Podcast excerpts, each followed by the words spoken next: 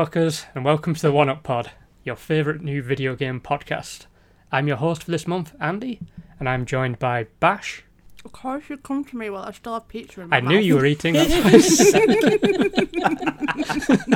Hey up! Uh, oh god, I could hear the spray. Hopefully, Becky doesn't have a mouthful. Becky Hello. No, sorry, I was still laughing at Sasha's pizza mouth. and Chip. So normally we talk about a major game of note on our episodes, but this one's going to be a little different. Uh, by this point, you have a, an idea of what sort of gamers we are. Uh, so this month we're going to talk about the games that made us, our childhood favourites, our first loves, the defining gaming moments of our youth that shaped our interests and our tastes. So we're taking a deep, long sip on a fermented glass of nostalgia. Yummy. so uh, before that, uh, before we talk about the past, let's look at the present. Uh, how is everyone doing, and what has everyone been playing? Becky, I am good, thank you. Um, I that's the important thing. yeah, it's, I mean it's a good start. Uh, I've I've recently been introduced by Sasha to Magic the Gathering, and also to Magic the Gathering Arena, Yeah. which I spent No. too much all night playing. Gonna miss you, Becky. So, Gonna miss you. It's you do know we're going to have to give you a wedgie. Oh yeah, yeah, yeah. no, I, I'd like I've long, long since abandoned the dreams of not being a nerd, and I'm just fully embracing it now. And I, I have two decks already, so Jesus. yay! Uh, what about you, Chip? Surprises. Well, do you know what? Right? Okay, I'm I'm really great at the moment, and yes, I'm still playing Assassin's Creed Odyssey. I don't think I've actually touched it since we last recorded. I don't remember. It just or maybe I've just been playing it every day. Who knows? Because it's still going. uh, but in exciting news, I will soon be playing another game because today I got a PS5. Boo! Boo. Yeah. D- Yes, d- your don't you booze fuel me. don't you owe me an apology, Chip? You, that you said because you Uh, booed me in the last episode for being a PS5 dickhead. I did, but that was when I didn't have one. Yeah, but And you have I one now, so you should apologise. Yeah. Well, I mean, technically, I haven't got it yet, so should I apologise when I when it's actually arrived? No. Oh. In that case, I'm very sorry, Andy, and I'm very happy to be on your side of the fence now. It's so much better. The air is cleaner, and everyone's much brighter. That is true. I'm gonna Thank you. kick you in the shins. You can't. I'm on the other side of the fence. I will do. I'll find a way. Get a PS5. I will when there's one available and I can afford it. God, I really am a PS5 dickhead. yeah, you're leaning into the nickname. Emphasis on PS5. Anyway, Sure. so Bash, what about you? I have decided to revisit a game that I played for the first time at this um, in lockdown last year, so around this time. Uh, I've been playing Night in the Woods. It's it's a replay. Um, it's just within one play of it last year, it became like one of my favorite games ever. Um, it was a game that was it was a Kickstarter game originally, so a complete indie fair. It's just about a a cute cat uh, named May who's a college dropout, and they return home to their mining town of Possum Springs, and it's there where there's some strange things happening. There's something in the woods. It's kind of a little bit dark. It has a lot to say about uh, like mental health and things like that. There's a lot of exploration, and the music is just fucking incredible. So yeah, I'd been listening to the soundtrack and then just really fancied replaying it. Yeah, um, Die Anywhere Else is actually our VG Music Monday choice for this week. Nice So that, that was a really good choice there. synergy. So, and what, what have I been playing? Hmm.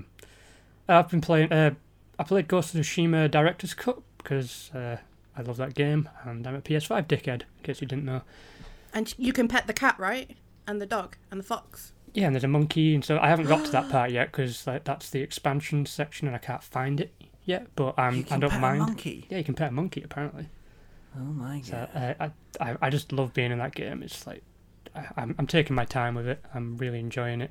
But I, I've also played a bit of uh, 12 minutes, day one on Game Pass. Ooh. Ooh. It's interesting. It, I don't know what the hell I'm doing. I keep making the same mistakes and getting strangled to death by Willem Dafoe. As in life. And at the very start, I didn't. I thought I'd done something wrong because I like stole my wife's desserts and she stormed out of the room. And I thought, oh no, is this part of the game or have I done some? Have I broken the game?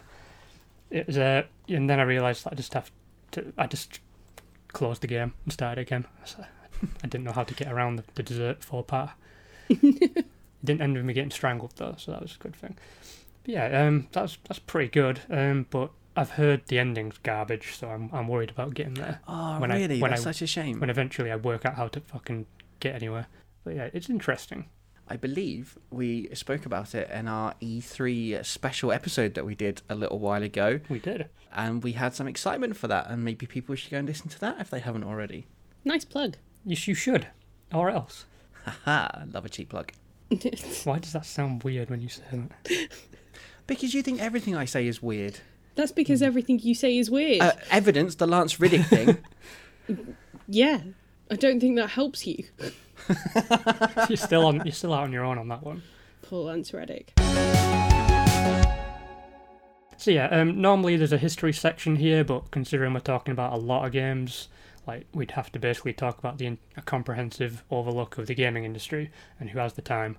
Maybe us later. I don't know. Ooh. Foreshadowing? Question mark.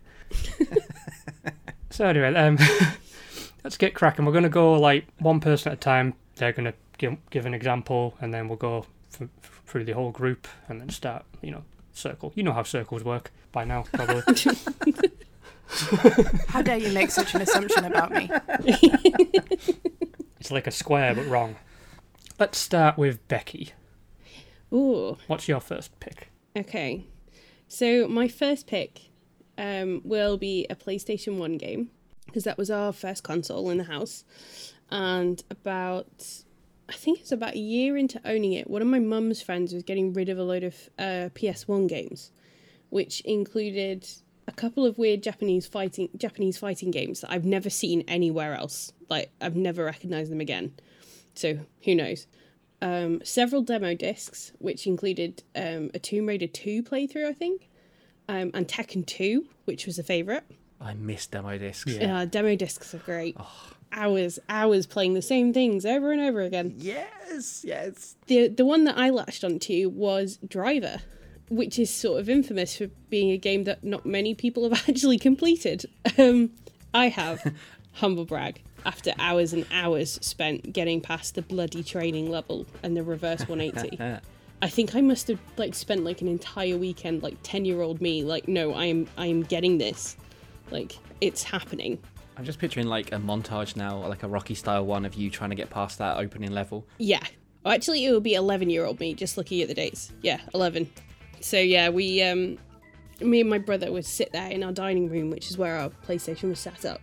Just hours and hours of him watching me try and get this bloody reverse 180. And then I did it, and I ran around the house and was like, oh my god.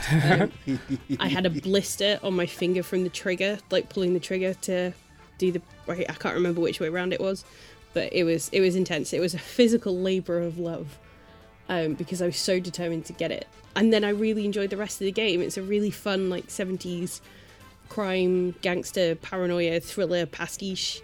It's got a really funky soundtrack.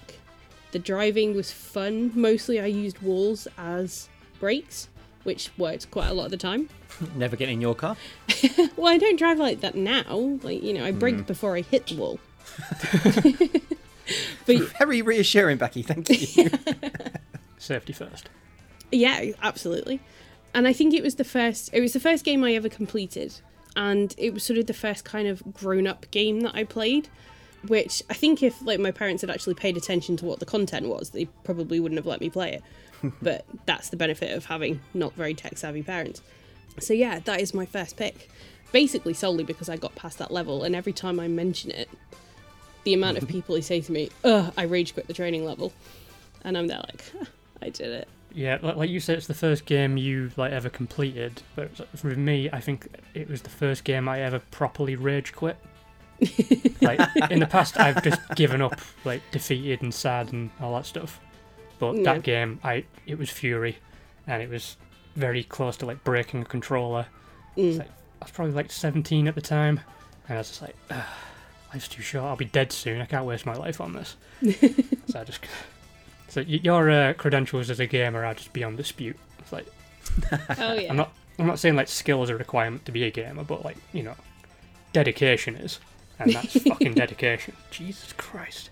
Yeah, I still don't know. Like, I don't remember how I did it. I just remember seeing it like cross off on the notepad, and just being like, because it was the last one. I always left it till last, so I had the whole of the timer running down to get this reverse 180, and I did it, and I nearly cried. It's really crazy to think that you know if you look at modern gaming now and how you know things are designed to have that mass audience, that there could be a game that just alienates its entire audience within the first ten minutes. And there's no way of like patching that at the time or nothing like that. Like that, you get the game, and you have to do this if you want to progress with it. Yep. Like I don't, you would never get that nowadays. Nope. No, no, you absolutely wouldn't. And there's definitely some dickheads that would be like, "Oh, it was well better back then, wasn't it? When none of us could play the games." Yeah, I love that. I loved like just wasting my fucking money. Imagine if you rented it as well for the weekend, and like you were just like, "What the fuck is this bullshit? What, what, what game? What?"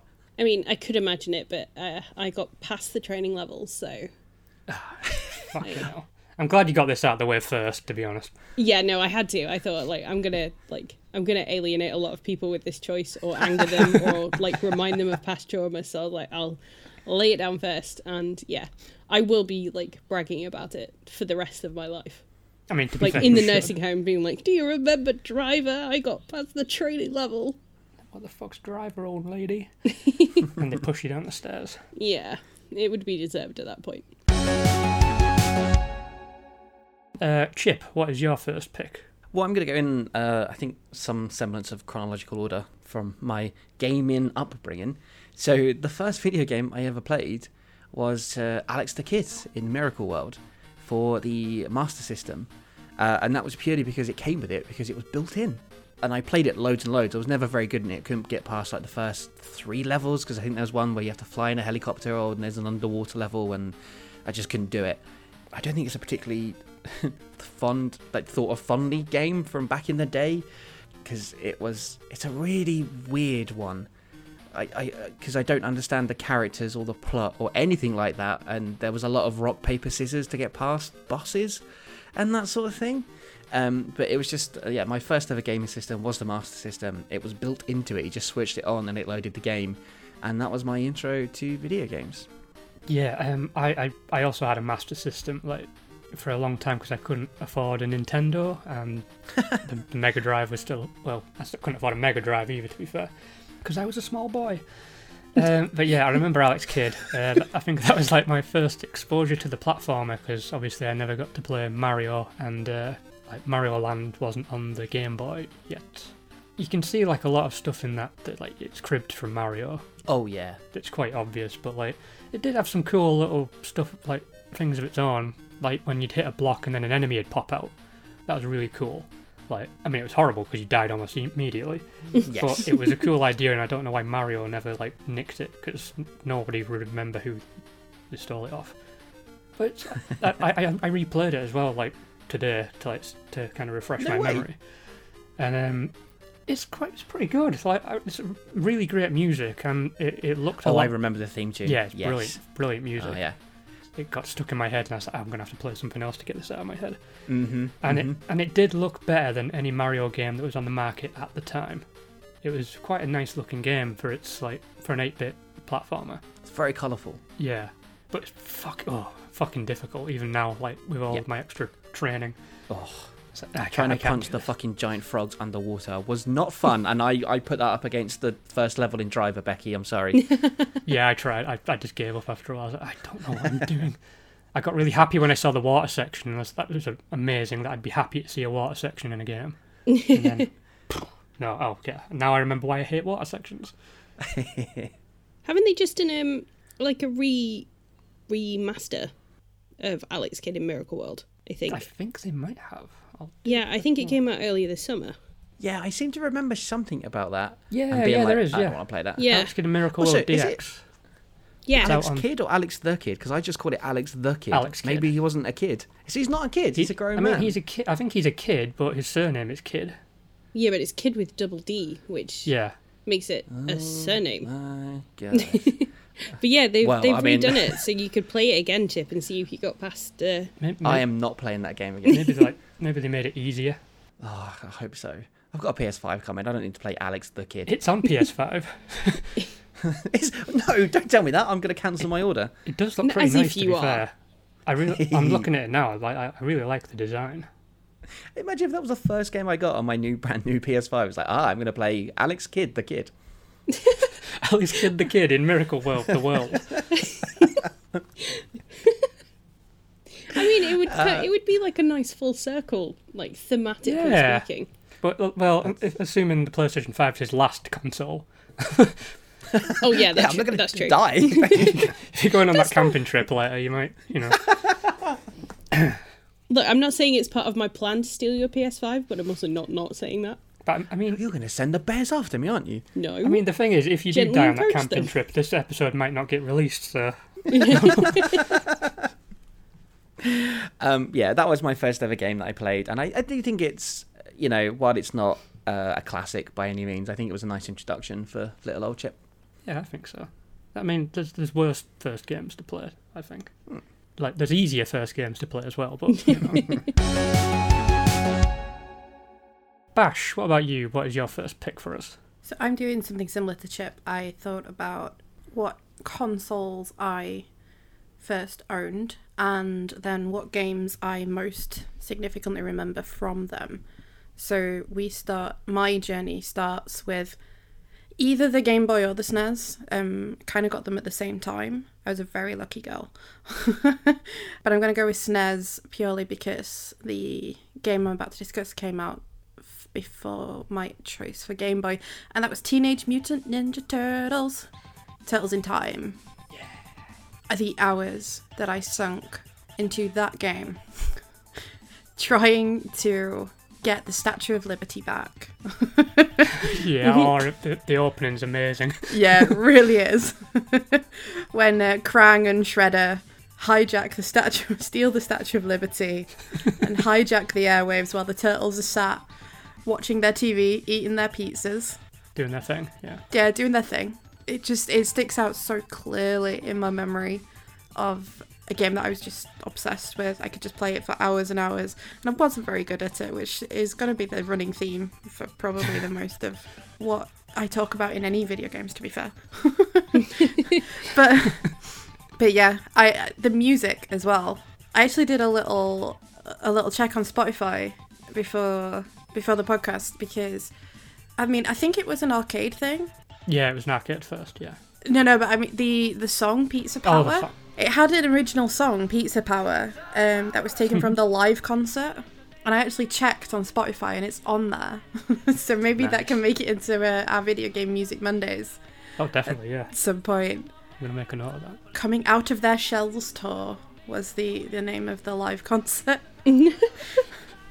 Amazing. It's just one of, yeah, it's just one that I really fondly remember.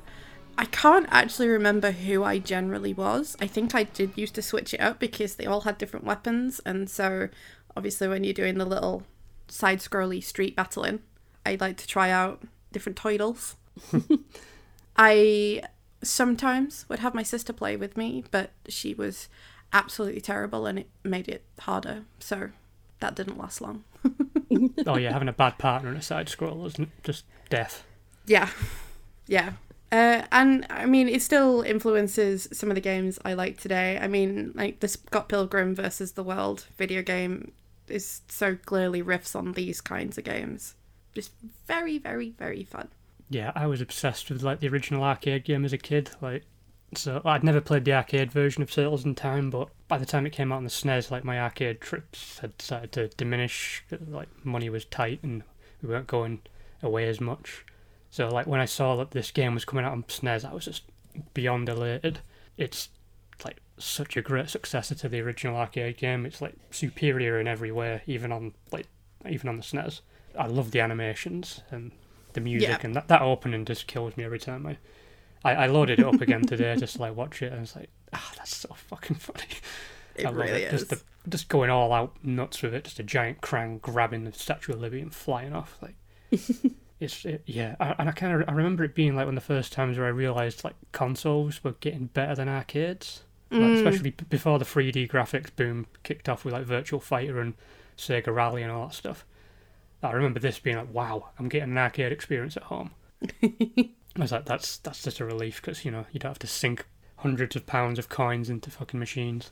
It was an interesting experience, like to feel like the whole gaming landscape was changing, and like, I didn't quite grasp it at the time, but now I kind of see it now, and I'm like, wow. There was a tipping point, and it was around this period where the arcade was starting to become like obsolete, Yeah. which is kind of sad, but also good because arcades are a fucking nightmare to get to. I'm, I'm very nostalgic about arcades, but I also hate them. As I will talk about more later on. Is anyone else anything to say about Turtles? Or, I never played it, so oh, Chip? Yeah, I did play it. I played it on my friend's SNES. I think I think this is going to come up in the pod quite a lot, but uh, uh, many times I'm going to be like, "Oh yeah, I played that on my rich friends when I was poor and couldn't afford video games." And I, what I really like, I'd really like the four of us to play it together at some point, if that's possible. Well, there's the new one coming out, isn't there? Yeah, But also, it'll probably be at um. Oh no, I can't remember the name of it, but the arcade place in Leeds. Oh, yes, yeah. Okay, why are we recording a podcast? Let's go there immediately. I think we need to book Chip, but you No, know my birthday is in October, so just saying. Can I dibs Raphael? No, I, I'm, I'm, I'm dibbed Raphael like No, ages ago. No, no, I've already, I've just dibs. You can't No, do you- you historic. dib- Michelangelo, You- thank you. you You can't Dibs, do- dibs. You You, can't did do Sasha's historic- spare room. You can't dib multiple things. You- Actually, you have to no, pick I dib a bed or Sasha- Raphael. I'll just sleep on the sofa. I'm Raphael. Motherfucker. well, when the new game comes out, I'm dibs in Raphael. No, you can't dibs in future. It has to be irrelevant the- dibs. The game is coming out. Okay, maybe we shouldn't play it together. This Dibs is not Raphael. much. I'm very confused about what's happening. I am Raphael. You're I'm not cool Raphael. I am Raphael. My god. I am ruder than you. oh my god, I'm having Oh. playground flashbacks. yeah, I always got bullied out of being Raphael because I was a girl. So You're getting bullied out of it now. Oh. well, I'm glad that's recorded for posterity. oh, let's do a lovely episode on childhood nostalgia. That would be nice. Uh, It was probably a mistake asking Chip. It's Chip's fault. yeah, Chip He started brought this up. I'm sorry I suggested something nice for all of us that you ruined. I didn't ruin it. Thank Andy you. ruined You're it. welcome. I did a polite, lawful dibs. I am fine. Thank you. I will not be Raphael this time. It's Arcade Club in Leeds, by the way. We're not getting paid by them or anything, but I've been there. It's very good. We good. should. I'll, I'll demand it when we get there. Yeah, can they pay us in like 50p so we can just keep playing all night? Um, you pay one set price and you can play any and all of the arcade machines for as Can long they as give you us like. 50p's anyway? yeah, just a bag of 50p. just for nostalgia's sake. Yeah. Andy, what's your first game? Oh, yes, me. Uh, so my first game is going to be Skool Daze on the ZX Spectrum. God, Andy, you're so Kim- old. I am very old. So Old as fuck. It Old came out fuck. in 1984, but I didn't play it until 1988. Holy shit. You still played it before I was born. Yes, Yeah. I know. That's what Yeah, makes you it so sad. Yeah. so, um, considering none of you were alive probably when this came out, um, Nope. No. This School Chip, Days Chip was like definitely was. Chip, Chip. Were you alive? Yes. No, what the fuck? In 88? No. Oh, Oh no, it, well, it came out in '84, but I Yeah, that's what I played it mean. Yeah, but you yeah. played it in 88. Chip was Yeah, definitely alive at the point that you were playing this game. Okay, that's fine. Want to make sure that's clear. Me and Sasha. were. Chip Chip's the second oldest. I like to make clear that you're a bellend. a 1989 Bellend. the best kind. Yeah, the Yeah. youngest kind. We have so youth close on to our being a side. '90s bell end. Stop talking about bellends. All right, They're, PS5 they're all old dickhead. bell ends at this point. So yeah, uh, fucking hell, what a, So, what a the nice deviation there. nostalgia episode, shall we? Yeah. Let's go. So yeah, th- this was like the first game I really got into. I'd played other games before that, but this was like the one that it'd go on to inform my like overall love of like open world sandbox games on like a ZX Spectrum. of. Shut up, Sasha. Is that the pizza repeating on you? So yeah, at Skool Daze it was set in an all boys school, and you were given like a list of characters. Um, it was your character, the hero. There was the tearaway, the bully, the swot, the headmaster, a couple of teachers, and you could name all of these characters whatever you liked. So um, I usually named them something rude, Not Neil.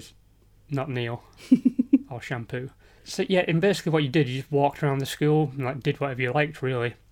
Like you had a schedule to fit, uh, stick to, like classes to get to on time and stuff. Uh, but you could like punch and fire a slingshot and graffiti the chalkboards and like just write schools for dicks and stuff like that. That's one of the things I wrote because I was a very imaginative child. it's true though, school is for dicks. I like school. Mm, Well, Raphael doesn't like school. Just saying. Sounds like a Donatello to me. Ah, how dare you. Yeah, if you get too many lines, you get expelled. And like, I, I could not begin to tell you how you win the game because I couldn't. I just kept misbehaving and getting kicked out and starting over again. so wait, the point of the game was you behaved. Yeah, you have to. I don't. I, I don't know. I, I, I've even tried researching it and I couldn't find out how you complete the game. This feels like propaganda. It's like just behave yourself while you're getting kicked out. And it's Yeah. Like, no, I like getting kicked out. It's fun. It's like social conditioning. It almost sounds like a precursor to bully. Yeah, it was very much a precursor to Bully. Like anyway, trying to win was like just not. It couldn't happen because there was a design flaw in the way that they've set up the classes. A couple of the classes didn't have enough chairs for the students, so the students were programmed to sit down in the class. So like if you knocked one out of the chair, they'd go to the next chair, knock that person out.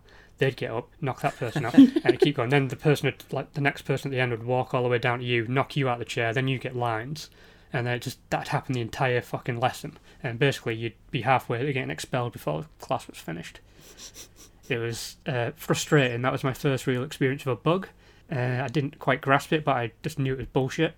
The the sequel, they had a sequel came out called Back to School, and that introduced like a neighbouring girls' school, so it introduced a lot of new characters. But um, the chair thing was fixed, but apparently, according to data miners that looked at the code, that was actually a bug and not an intended fix, which is quite funny actually.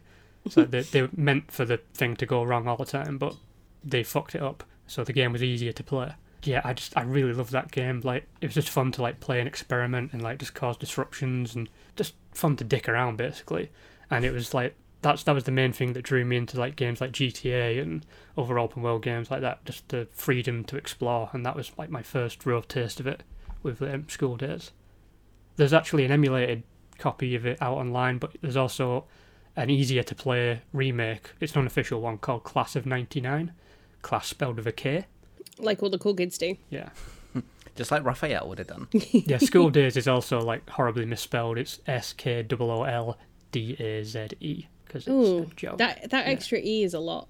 Yeah. They could have just got away with the Z. School Daz. No, D A Y Z. Oh. I wasn't Yeah. listening to that. I part. think I think they're making a joke about you being in a daze or something. Mm, very punny. Yeah, it, it was like obviously it was the eighties. They were just very, "Ah, aren't we being anarchic? and I was too young to understand that because I'm old as fuck. This is this is going to be a recurring theme. I'll just mute while I cry. Uh, so Becky, what's your second pick? While I cry into my Well, mic? please don't cry.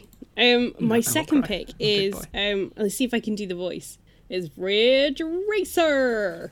Right, that was Ridge good. Racer. Yeah, I That was really good. It's like burned on my brain that announcement. Basically, my granddad had a PS um, one before anyone else I knew, um, and we used to go Okay, stay with him. coolest granddad ever. Yeah, it was surprising considering he's like an utter technophobe. But for some reason, he wanted a PlayStation, so he got one. And he really liked his racing games. So there was like a speedboat racing one, a snow ski racing one, all these different ones. But Ridge Racer was one of them as well. And I think because it was so bright and colourful and loud and generally quite obnoxious, um, it was the one we latched onto. And I don't really play racing games very much anymore. I used to play them a lot, various different ones. We had Colin McRae rally driving on the PlayStation, uh, no, on the PC, which is great, What a game. so good. But yeah, Ridge Racer was the first sort of one that I really got obsessed with beating. And then I realised once I'd beaten it that it was really very small. like there's only one track, and the cars get faster on the medium level, and then on the hard level there's a slight extension of the track, and then occasionally they make you go the other way around, and that's it. Um, but yeah, I spent hours on that thing, and yeah, simple but fun and very entertaining for someone who didn't really want to spend summer at their grandparents' house. Yeah, I think Ridge Racer was one of those games. It was that and Tekken which like swayed me to get a PlayStation over a Sega Saturn because like, I I just kind of preferred Tekken and Virtua Fighter to not Tekken and Ridge Racer to Virtua Fighter and Virtu- um, Sega Rally and stuff like that. Mm. So that that just kind of once I realised they were going to PlayStation, that's that kind of tipped me over. And, like I really needed a win as far as like console purchases went because I got an Atari Jaguar instead of an N64, and I was like ruining the day. So I really needed to make a good choice this time, and I'm glad I did. I'm glad I Rich would- Well, I think Racer. history's proven you wrong there. I would have been so bad fucking getting the if I got a Saturn and it died on its ass. That would have been so typical. I'm glad Ridge Racer swayed you. It's a simple game, but it's fun. And Tekken is obviously a great. Tekken 2 nearly made my list. I know I've mentioned it already, but me and my brothers used to spend hours fighting each other on that. I used to do like the the little like calf kicks all the time, so they couldn't actually reach me with any of their attacks, and they'd get really oh. annoyed with me. It was great fun. Yeah, deservedly so. Come on. Oh no, I'm not denying it. I was a little shit. So Chip, what's your second choice? Don't say it like that. Oh, oh Chip. Chip. so I, I I was suppressing a cough while I was talking. Don't worry, it wasn't anything oh, Okay. personal. It was definitely something personal. Shut up, just because I've got a PS5. Yeah. I'm just gonna stay on the Master System and talk about the second video game I ever played. And I, I think this character is probably more synonymous with like maybe the Mega Drive and you know it's that kind of system. But um, yeah, it was Sonic the Hedgehog for the Master System. It's my second ever game, and I think my mum bought that for me because she wouldn't have known anything about video games, prob- probably knew Sonic. And I always think the Mega Drive game is a better one, but the Master System was my intro to Sonic. And obviously like never having owned a nintendo console i was always sonic as a kid. And it was purely for this master system game. I think uh, i still have the actual cartridge and the case uh, for the master system version and i should tweet it actually. When this episode goes out i will tweet it because like I, I looked it up to see if it was valuable. It's not um, unfortunately. I think i could get like three quid for it so if, you know things do get really tough i've got that to fall back on. But it's just a really nice piece of nostalgia because um, although Alex Alex the Kid was my first game, Sonic was my first love as a video game as the character, and because those early games are just they're just perfect. They are absolutely perfect. So it was it was probably the first time I fell in love with video games was playing Sonic on the Master System. Funny story. That um, Sonic on the Master System, I actually cried when I couldn't get a copy. Oh, I'll lend you mine if you want. uh, like it's just like 'cause I really wanted to play Sonic and obviously couldn't afford a Mega Drive yet. Um, and I just really, really wanted to play Sonic, and it wasn't like a tantrum cry. It was just like one of those first like sad Oh, heartbreak cries. Like I just felt really. you could be Raphael. I felt really Woo! sad. What did you can do have with a that? sob story. I have many It was- sob stories. I, I, I got it eventually. So don't worry. It was like, and Oh. Yeah. it, So I'm Raphael. it was just uh, I, I replayed this as well. Like I just it's it's a really good game. It's not obviously not the Mega Drive game, and it's Mhm. hampered by a bit of like speed issues and stuff. But it's still a really good Sonic game. There are far Yeah. worse Sonic games out there. Oh yes. So I, I, I, I don't know if I glitched it when I was playing it, but like I, I hit a ramp and I just launched in the air, and then my character disappeared, and the camera was kind of panning constantly through the entire level, like through like empty Like, fuck, fuck, spaces, fuck, trying to find me. And it just got to the end, and I was just like, the Sonic was just stood by the end of the level marker, waiting for the camera. and I thought, is, is this... I don't know if I'd fucked the game up, but it was just such a funny moment. I was like, okay, I love this game. That's just unintentional comedy. It's a good, it's a really good game, and it's a really good game. It, I can understand why it'd be a big first love. Yeah, yeah, absolutely. Bash, what about you? What's your next game? My first love was uh, the first appearance of Wario. Yeah, that's what I'm going with. Super Mario Land 2, Six Golden Coins on the Game Boy. Yes. Every long drive, not even long drives to be fair, just anywhere we went, if it meant I could just sit in the back of the car and play the Game Boy, and I had the original Game Boy, so like the bit mine was yellow, not the grey one. And like it was that thing where you'd lean closer to the car window because they didn't have a backlight on the screen or anything. so if it was getting dark, just so you could continue to see the game. I played it and completed it so many times. Even now, I could probably tell you exactly how to finish like the the pumpkin land and all of the you know different elements to it. And it probably says a lot about me. But when I said about first loves and Wario, like genuinely, Wario became like my favorite character in Hmm. the Mario series. So that you know, Wario Land. Wario Land 3 is also another one of my favourite games, just ever, that I just played obsessively. Proper platformer, and it was almost tempting to say any of the sort of Super Mario Brothers games or anything like that when I was talking about the SNES thing, but I thought this one was the one that really stands out to me though, is that while like I say, I just completed it and then I completed it again and I just kept playing it and I still have it, much like you said, Chip with with your with your song. I still have Super Mario Land 2, like the Game Boy cartridge. I still have my Game Boy somewhere. To be fair, yeah, it's just something that I just don't think I'd ever part with. It was so formative in my my gaming life. If if if Teenage Mutant Ninja Turtles introduced me to the whole beat 'em up thing, which I think maintains my favorite way to combat in a game, no shit. yeah. Stealth? No. Let me just hack and slash the shit out of them.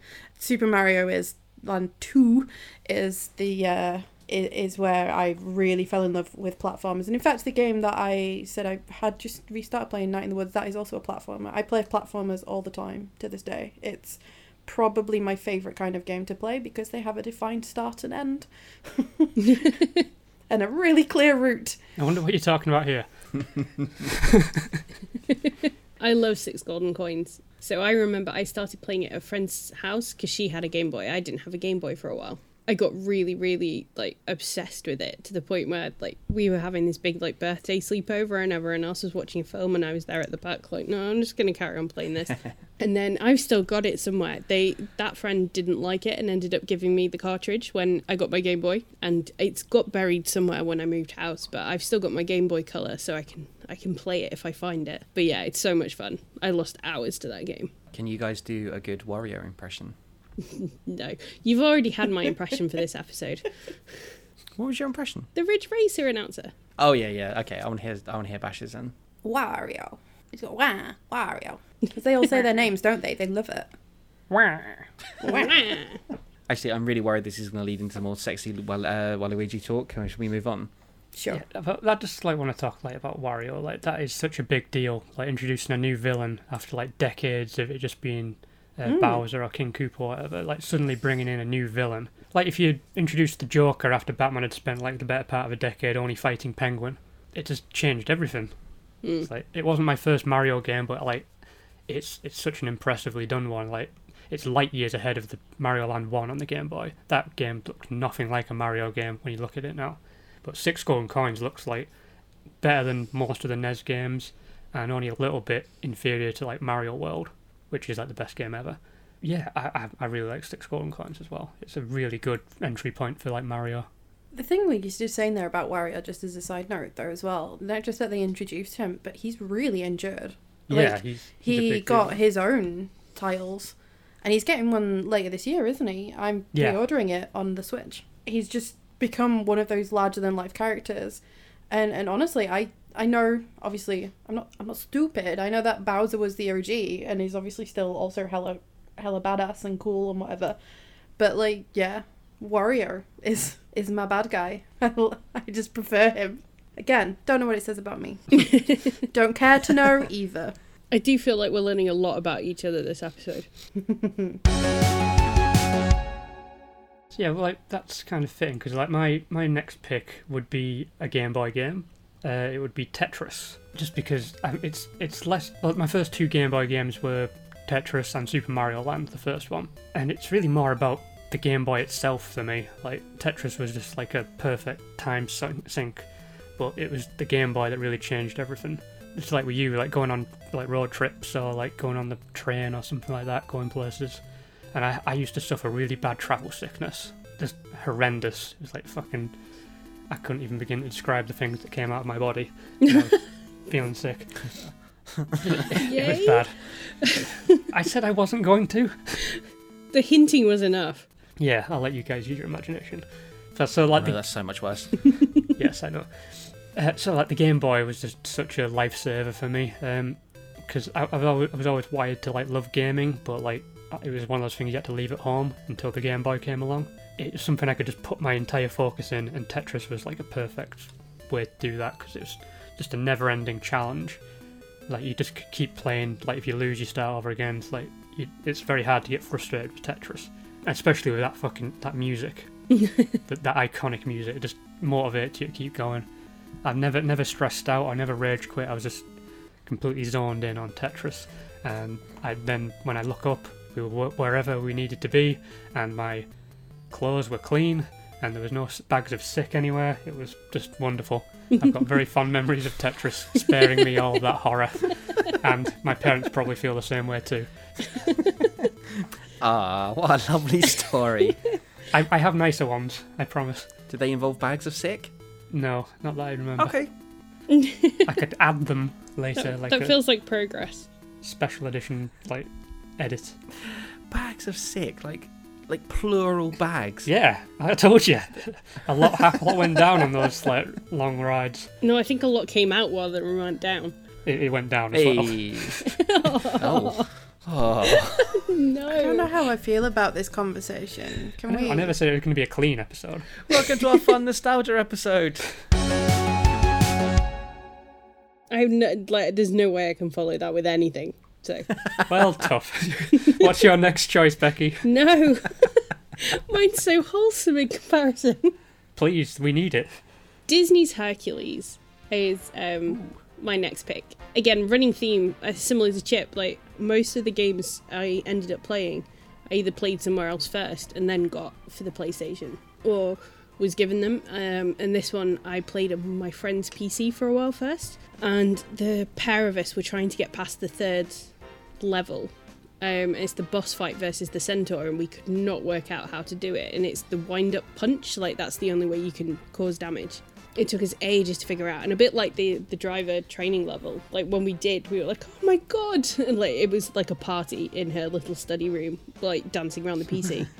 and I just think it's a really fun game. It's sort of like part platformer, part you can explore a little bit as well and collect the like the letters to spell out Hercules and the vases and stuff. Lots of like really inventive enemies. My favorite is in Thebes in the Big Olive, where you have that cat that gets hit by lightning and just like charges across the screen at you and you have to time the jump. But it always sounds so disgruntled and upset. And obviously the music is you know, it uses the soundtrack from the film. So it's probably the Disney soundtrack I know like best after like Beauty and the Beast because I heard it so often. And my favourite thing to do was leave it on the menu screen for long enough that it would autoplay zero to hero, so you could have a little dance before you started playing. so yeah, that that was that was one of my favourite games, and it's the first game I ever did a proper speedrun of. I once played it in an entire afternoon, start to finish, Nice. and yeah, it was a very fun afternoon. a, a lot. Those the Disney games from that like era were like absolutely terrific. Like Aladdin, um, Jungle Book, Lion King, stuff like that. Yeah, Like, I didn't. I never played Hercules, but like I know, I know um, the people that were involved in those other games weren't part of the Hercules development team, but the the people that did Hercules did an amazing job of capturing the spirit of like the games like Aladdin and stuff like that. From what I've seen of the game, I was like really impressed with like how close to those classic like 16-bit era games it was. They've got to be some of the best movie tie-in games, right? Definitely. yeah, oh yeah, hundred percent. it's it's shocking how bad like Disney tie-ins have been since like that whole that general like nugget of time. It's like just perfect, and then it's just been boring crap since. On not quite related, but on a similar note, I always I enjoyed the Taz game, the yes, Tasmanian Devil Yes. game. That Yeah. was really fun. Oh wow, I've not thought about that game in years. Me neither. It was just you talking about Hercules, just kind of reminding me of it because I never played the Hercules game. I only played a little bit of Aladdin and the Lion King. But yeah, I was like, oh yeah, the Taz game. That was so good. yeah, it was a good good time for being a Disney fan who also liked video games. Yes, Hundred a percent. very niche crossover. I feel like that time of like In that era, yeah. yeah, in that era. I feel like I should probably watch the Hercules film at some point as well. Have you Oh, not I've not seen seen it? I have not seen it. It's so much fun. And the good thing about the, the game a lot of the levels that you play in the game you only see in montage in the film. So like fighting Ah, Medusa and things like that, they they gloss over quite quickly. So you get to do like the expanded versions. that's so cool. And I just remember the utter fury of playing the Hydra level and forgetting that if you cut one head off, like more came. I've just remembered that. And you had to cut off like specific heads to do damage. Oh, that's a level. Um, but yeah, it's a bit like an early version of the Poison Ivy level from Arkham Asylum. You know, you've got like things raining down on you. There's like things you can run into that will hurt you and stuff. They're really cleverly designed. Uh, so, Chip, what's your next pick? Uh, well, I'm moving on from the Master System now, finally, and into my next console, uh, which was the Mega Drive. Uh, sorry, Andy. I got a Mega Drive eventually. Okay, good. That's good. All, that's all good. my sad story had a happy ending. Even That's good. You don't have to be a Raphael. there's no then, bags of fine. sick or anything like that. Was- Thank you, Chip. Oh no, Becky made it so wholesome and lovely again, and you've just brought the sick back. yeah, Andy. That means Chip has to make this wholesome somehow. Oh my god, why are you putting that on me of all people? Consider it character development. I'm too old for that. um, so there was a few games um, that I kind of played for the Mega Drive, and I wasn't I wasn't really sure which one I was going to go for. I was trying to pick one for each system that I had as a kid. So you know, I used to love things like obviously Sonic, but we've already kind of discussed that with the Master System. Um, I was really I really liked Shinobi uh, on the Mega Drive, but I couldn't get past the first boss. So basically, I just played the first level again and again and again. So what I'm actually going to talk about is uh, Streets of Rage and Ooh, just kind of that yes. franchise, I guess, like the first two games mainly, because I think it was probably one of the probably might even be the first game that I managed to play with a friend from beginning to end, like actually get through and complete it. We may have used the cheats, and I can't remember off the top of my head now, but I'm taking it as we did it, you know, off our own backs. But man, what a fucking incredible game that was! That's like uh it's a game that you know it was my first kind of side-scrolling beat 'em up kind of thing and the soundtrack and having your special, you know, your powers and all the enemy types and stuff like that. Uh, as soon as I remember Streets of Rage, I was like, yeah, this is the one I want to talk about because so many, many memories playing this, and a game that I just replayed a bunch as well because it never got boring, never ever. Yeah, I love Streets of Rage. It's definitely, I think it's definitely the best of that style of game, especially from the 16-bit console era. I, I think it was better than like Final Fight, even though Final Fight had that the mayor who was a shirtless wrestler, which is you know, that's perfect. But like o- overall, it was vastly superior. The score's amazing. Like even listening to it now, that's such a great score. Yeah, I think I'm gonna go and listen to that when we're done here. Yeah, I, I, I'm thinking about using that as some some video game music Monday stuff. I was about to say, yeah, that's a really good choice. And I love the fighting mechanics as well. Like when if like a dude grabs you from behind, that you can kick in front if someone's coming at you, and then you can counter it by like flipping over them and then doing a German suplex on the dude. like, that's just, just really cool. Like there's a lot of thought put into how the combat flows, which isn't very common. And a young Brock Lesnar took note. Yeah, probably. It's, yeah, it's just a lot of thought put into like a game which like a genre which usually people just kind of do very the very basic amount of stuff. It's like punch, jump, kick, all that sort of thing. But like St- Streets of Rage, like put a lot of thought into that style. I really love it. Even today, like it's it holds up Yeah, really I would well. play it now. Yeah. yeah, I would happily go and load that up right now and play it. I also really loved uh, the bosses as well because you get to the end of the level and then these like two hulking mad beasts would just walk into screen. You're like, whoa, hang on, what is going on here? And they've just all so varied. And then they'd have like different versions of them as you went along as well. And it was just a very, very exciting game to play as a kid and a grown up. Yeah, I, I beat the boomerang guy like earlier today. The the Oh, nice. just he looks- he's fucking huge. He's got this massive boomerang. And like, I beat the shit out of him. And I was like, I don't remember it being that easy when I was a kid, but like I was just very much enjoying the fantasy of being a badass with a bandana in like the, the 1980s. Yeah, it's really like, yeah, I love that game. Very good choice. Very very Thank good you, choice. thank you, thank you. I, I'm gonna go and play it. I think. yeah, I would. I would Can we much recommend finish it. the episode first? Yeah, probably. Mm, yeah, all right. Okay, cool. Okay, uh, Bash, what's your next pick? My next pick is from the Nintendo 64, arguably one of the worst consoles I ever owned because the controller is fucking trash. The controller sucks. Yeah. So, Just honestly, straight in there. I don't know what We're Nintendo going to were alienate thinking. a lot of people I mean, saying that, but yeah. Yeah. no, the thing is, I'm I, I was a Nintendo kid. I still am a Nintendo kid. I play my Switch a lot. It tends to just travel with me um, wherever I go. And I've always really loved how Nintendo seem more willing than. I mean, like a PlayStation controller. Like the PlayStation 5 controller is just a, a, a roidy PlayStation 1 controller, right? Like Yeah. the the form of them is still the same. The same with like Yeah, your yeah, Xbox controllers. Like they picked a style and they went, "That's it. We're done now." Nintendo went, "No, let's let's fuck around a bit, find out." Um, so that was the Nintendo 64 controller. I think someone got really high. Either way, though, didn't hamper my love of Snowboard Kids, which is a weird Japanese snowboarding game. Uh, the you could pick from six playable characters. I obviously always picked Slash because it rhymes with Bash, and I mean he was just the best one. So it has been compared very favourably at the time and even since um, to Mario Kart or the the Mario Kart series. It kind of has a similar like like races. Um, you can do multiplayer or just you know like on your own for like time challenges and stuff like that. Um, there's all different courses, and my favourite was the one that's in a Japanese village um, during the Cherry Blossom Festival. It's really pretty, and you earned coin by doing like dead good tricks. If you were doing like playing multiplayer against others, you could use the the gold to get buy either a shooting item or a support item to fuck up your other players. it was just one of those really like weird, a little bit niche racing games that we just happened to own. I think it probably came with the Nintendo 64 that we got. It just ended up being one of those that was highly replayable and certainly at that time, anything that was like Crash Team Racing, Mario Kart, obviously this, there was like another one called like Running Wild or something that I used to play a lot of. Um, just things where I could like really hyperfixate and just keep doing the tracks and just get better and better. It was like my bread and butter. I just loved those kinds of games.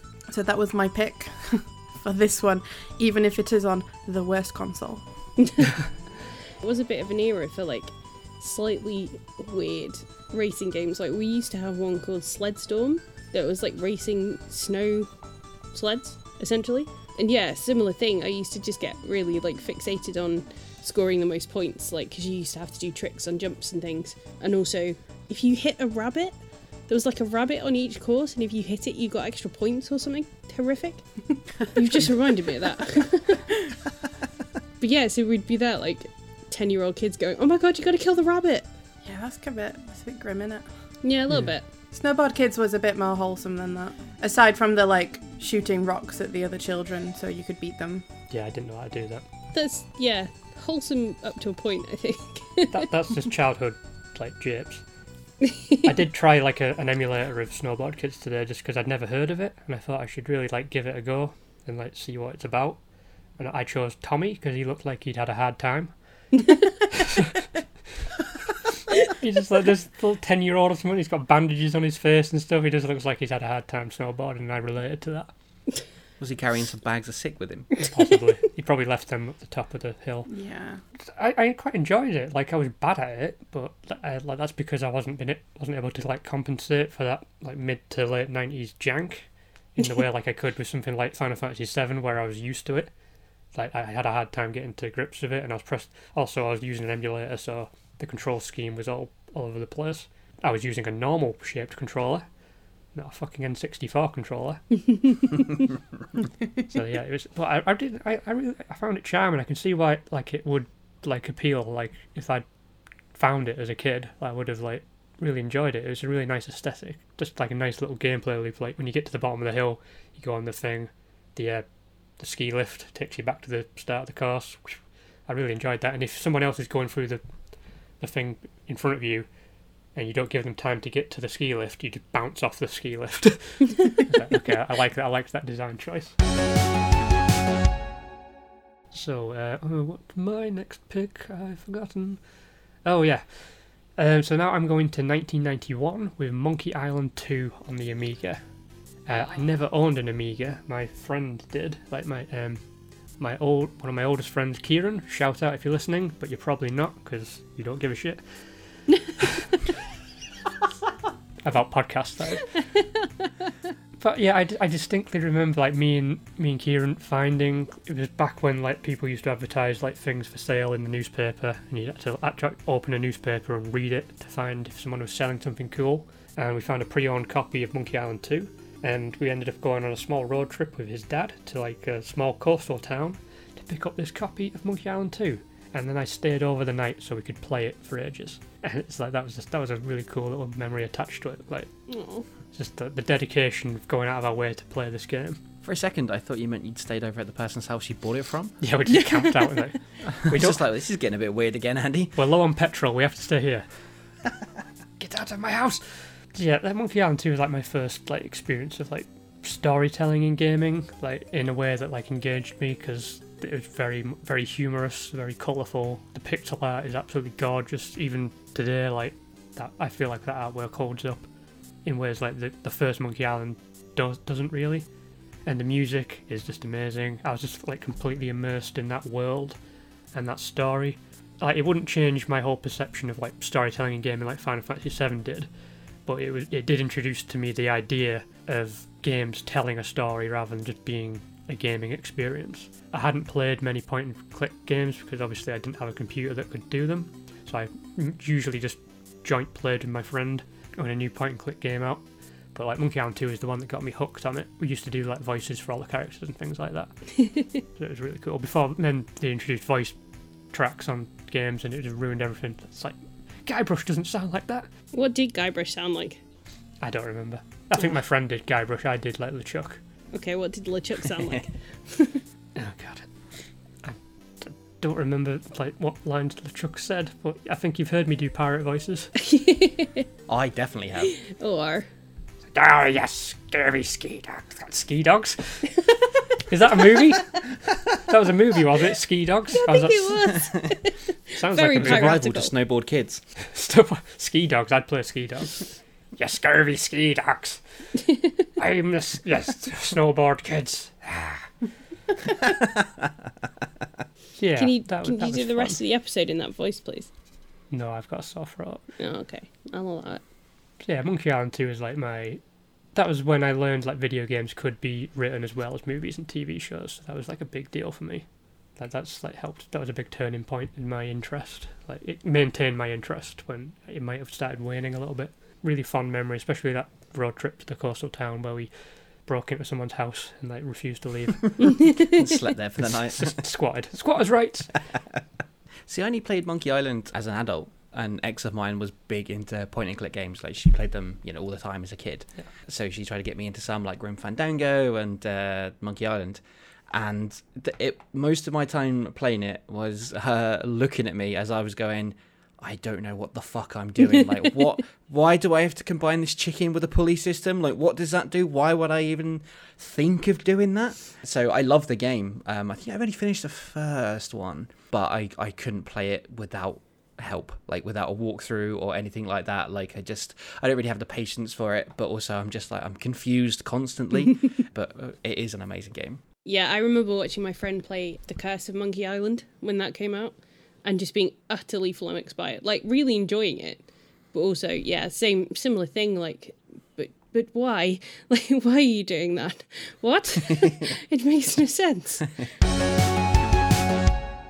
Yeah, Becky, what's your next pick for us? So I think this possibly clashes or coincides even with one of Sasha's, and it's The Sims 2, because I was obsessed to the point where I pretty much stole all the memory on our little, well, I say little, it was an absolute giant of a thing, PC at home. The load times would take ages, especially when I built some of the expansion packs and added those on. And yeah, I would sit for like an like 45 minutes waiting for the game to load up and then build exactly the same house that I always build because I had very specific tastes when I was uh, an early teen.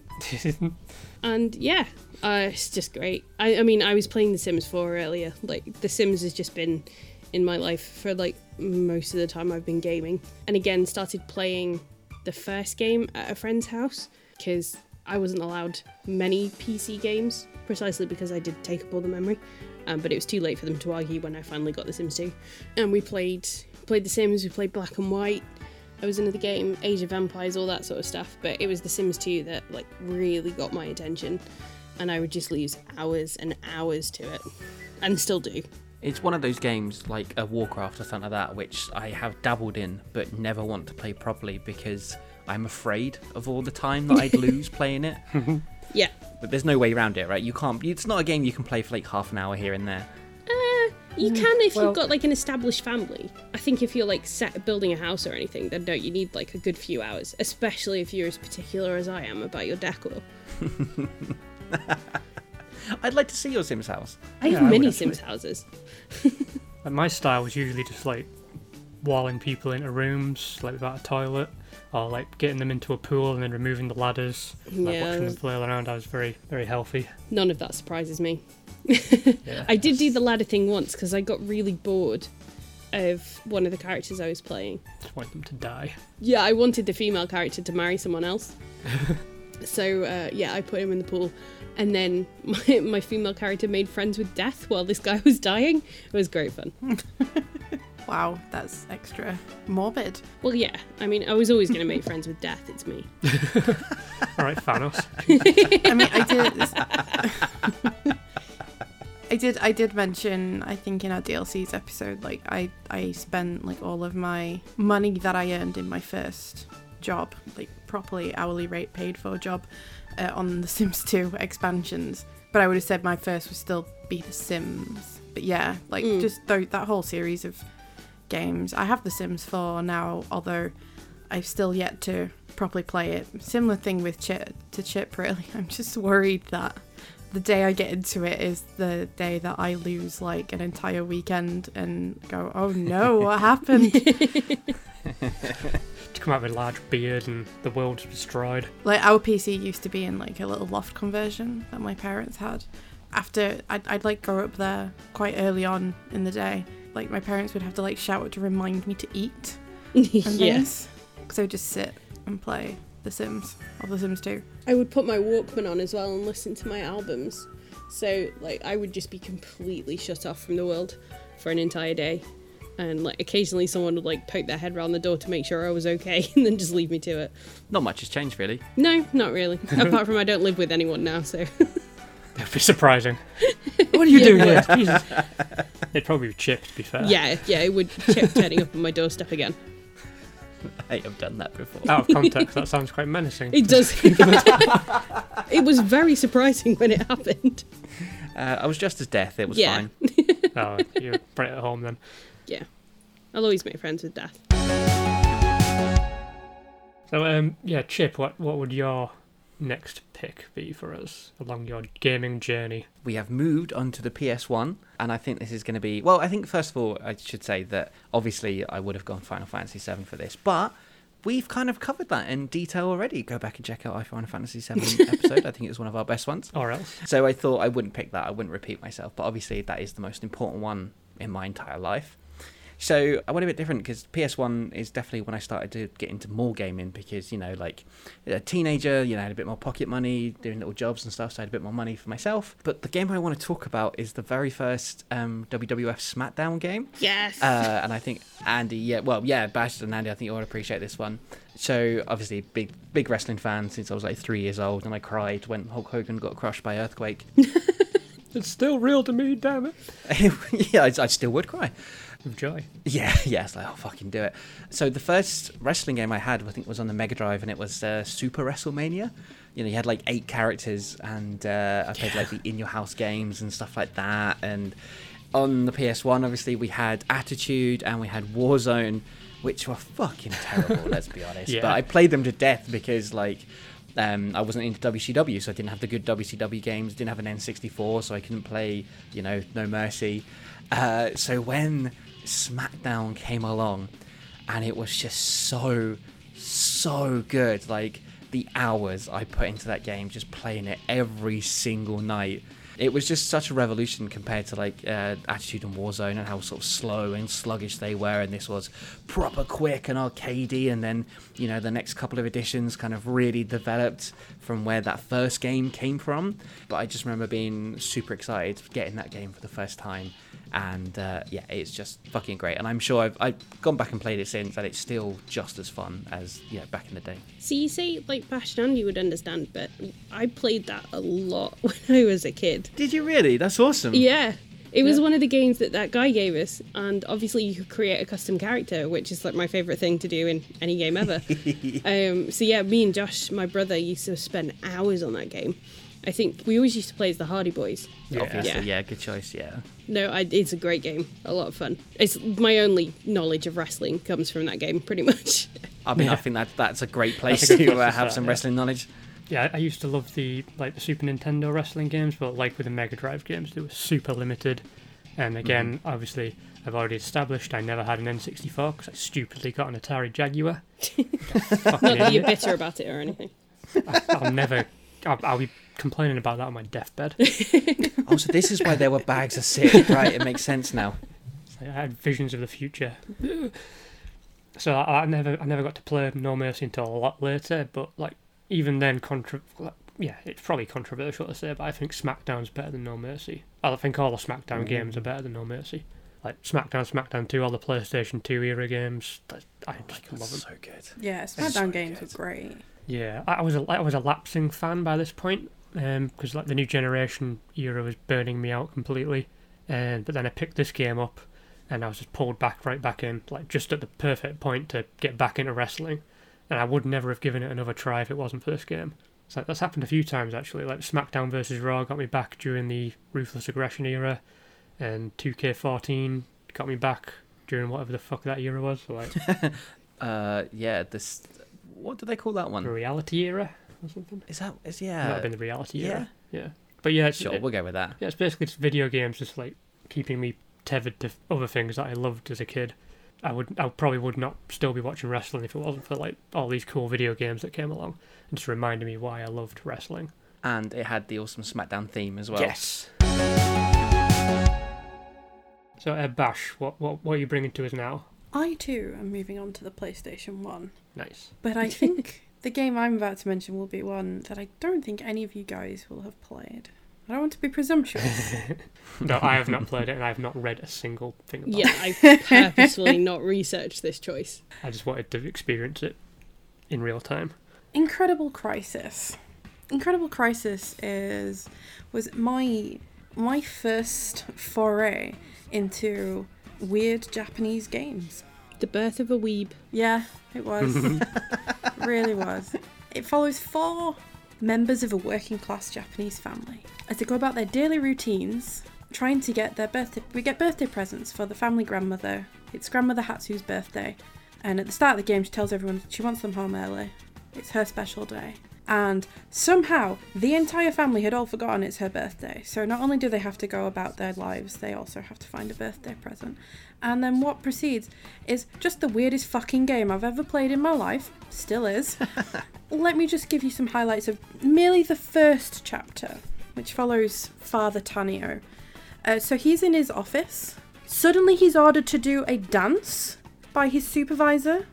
Um, so you have a little dance sequence thing where you have to press the buttons in time.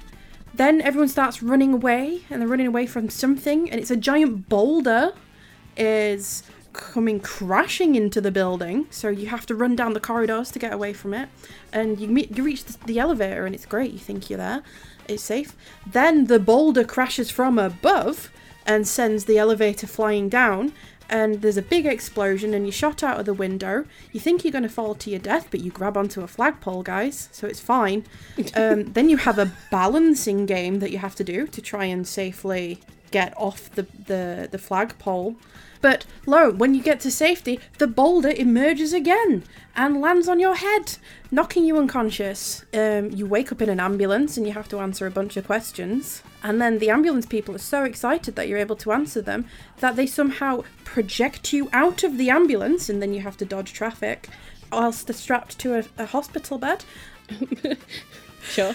when you when you land no no not done uh, when you, when you finish um, you somehow are helped by an attractive lady who leads you to a ferris wheel and on the ferris wheel you have to give her an erotic back massage which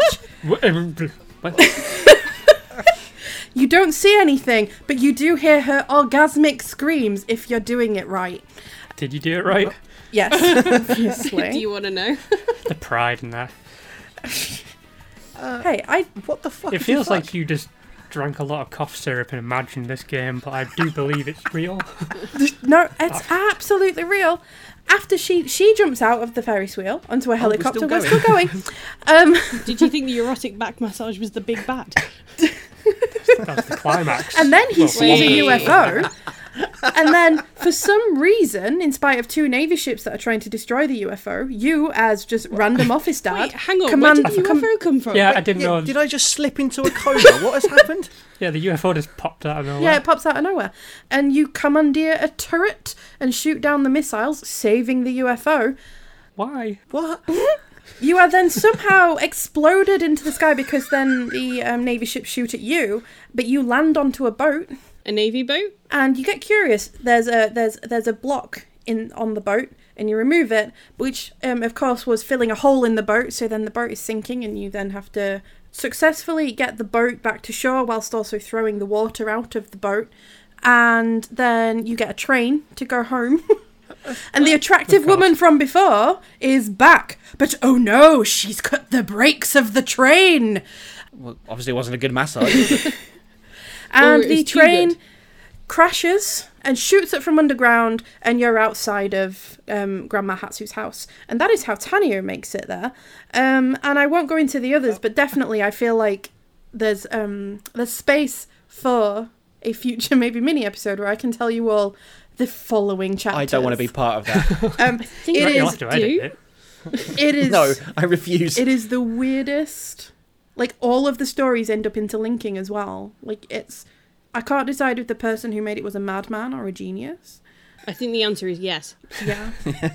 Yes. it just it sticks out as just one of the most original games I ever played and like 11 year old me was just obsessed and because they're all like little mini explains a lot. challenges and stuff It does explain a lot. it does yeah Yeah, yeah. I really want to, as you're explaining that, I really want to slowly fade in the magic roundabout thing, but like a slightly like slowed down version, so it's more sinister. it's just yeah also it's scored by the Tokyo Ska Paradise Orchestra Cool. Yeah, I didn't. sure. I didn't know that was a thing, but I'm no happy it's to it's know a now. thing and they're like insanely popular in Japan but yeah Ska Orchestra That, that's amazing to be fun. Yeah, as a combination, it works. yeah, listen to Tokyo Ska Paradise Orchestra on Spotify, guys. It's very good. Bizarre. Much like this game. Oh, everything had a stress meter, by the way. So you had to do everything but not get your characters too stressed. Otherwise they their brains would like like their heads would just explode. It was really weird. That's how I feel eh. right now. Everything that happened, everything you described sounds like insanely stressful. Even trying to like give a woman an orgasm, that just sounded like so. Uh, that's why I don't bother. Oh, Chip. Lance Reddick, what? So yeah, have fun Wow. following that, Andy. I, I don't. I don't know how. Like, mine, mine's incredibly pedestrian, but I, I feel like anything I said could have been would have been pedestrian compared to that. So, fuck it. Uh, let's go. wow. I'm just, Just have a minute, compose yourself. Changed a little bit. Yeah. I need. I need a drink of rum. Hold on. All right. So my uh, next pick is uh, Street Fighter Two, the arcade version specifically, which came out in 1991. Street Fighter 2 would have been my first real obsession in gaming, I think. Like when I really got super nerdy and like hyper focused on the lore and all the details and stuff. But I've been obviously been playing for a long time before this. This was the one that like made me like it completely altered the way I thought about video games. Like I spent a lot of time I spent a lot of time in arcades as a kid, like going on summer holidays and bank holiday trips and stuff. And when I saw Street Fighter 2, I was instantly like drawn to it, all the characters and things. But getting to it was so difficult because all the bigger kids were playing the, you know, the meta game of let's make the little kids stand and wait forever, see if they leave. But I never left. when I finally got to play it, like it was really it was my first proper fighting game like that style. I mean, this obviously this is the game that like established the whole medium. Like there'd been games before that, but this is the one that created all the tropes that we we know now. It took me a long time and a lot of my parents' money trying to like work out how to play it, and it took I, I think it took me a good like four trips before I managed to do a Hadouken. felt like it felt like such a big moment, and that kind of everything like snapped into place in my head. And suddenly I knew, okay, I have to do these kind of movements to like get the get this thing to happen. And if I move the joystick this way, I move a different style. I started thinking about the mechanics of gaming, like for the first time properly. Obviously, like I played loads of games that required like lots of nuance and stuff, like Pac-Man stuff, but I never really thought about them as like feats of design and like things that required a lot of um a lot of thought from my end of things. And Street Fighter was the Street Fighter Two was the game that made me like really start to dismantle video games and like how they work and the design choices and the mechanics of it and stuff. It's all it's all things that like I'd end up using when I started writing about video games and while I, what I do on the podcast. Yeah, was, Street Fighter Two was the the one that like it changed how I it just re- rewrote my brain basically. Just one of my favorite games. I don't like many fighting games now. Like I, they've become way too complicated for me now. I'm still I'm very I'm I still struggle to play Street Fighter 2 to be honest. Yeah, but I, I I can appreciate a good fighting game and like the I can understand how they work. I'm just not very good at them. But that's that's the kind of attitude I take to any game that I'm gonna review or something. I try even if I'm not good at it, I'll try and understand it. And that's all stuff I learned from Street Fighter 2 basically. It's like it was a major turning point for me as a game lover and a game consumer. No Street Fighter 2 players. no. Uh, no, sorry. Everyone's still thinking about Incredible Crisis, to be honest. I am getting I, I over was it, thinking yeah. about it the entire time.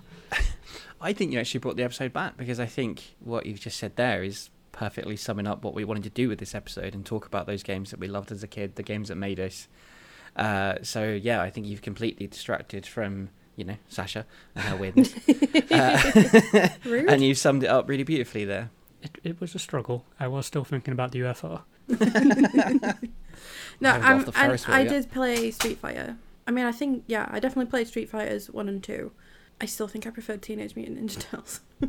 Oh yeah, the, that, yeah. The, the side scroller was much more like my style of fighting game, but it was a lot. That was one I could master like straight away. Yeah, Street yeah. Fighter Two was one that I just had to like become a freaky obsessive kid who's like hang around like while other people are playing and wait for them to walk away, get creeped out, and then I could start playing.